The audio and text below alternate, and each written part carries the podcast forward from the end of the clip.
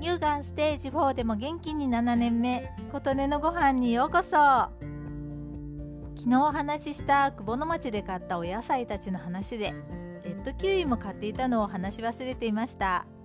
なんかどこかで売っていたのを見たような気がするのですが違ったかな？3つで200円だったのですが売っている方がなんと3個で200円なんですよみたいにおっしゃっていたのでお買い得なんだろうなと思って買ってみました。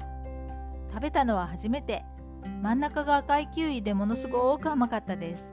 きっと好きな人多いと思います。が私は酸っぱい系が好きなので美味しいとは思うものの甘い甘すぎると思ってしまうタイプ。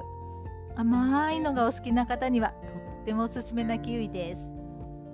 さて話変わって昨日は8年ぶりの十五夜で満月だったとのこと。皆さん満月は楽しめましたでしょうか？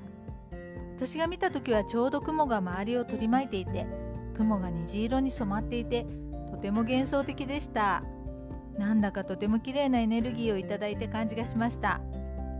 月見も良いけどやっぱり食い気もねという私。月見っぽい食事ということで前日買った栗で今年2度目の栗ご飯を作りました。月見ということで前回よりちょっと豪勢にということで値切り品で買った日本酒を3合のお米に大さじ3杯入れました。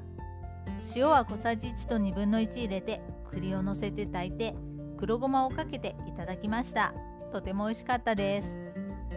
栗はなんとなく流れで買ったし値切り品の日本酒も前日スーパーで見つけてなんとなく買っていたのですがこのために買っていたのかと思わせるほどドンピシャな感じ。自動で良い流れに流されていくことが最近よくあるんです。転勤で四国に来たのもそうですし一つ一つは本当に小さな幸せという感じですがありがたいと感じています。感謝感謝です。皆さんにも幸せな流れが起きますように。あなたの元気を祈っています。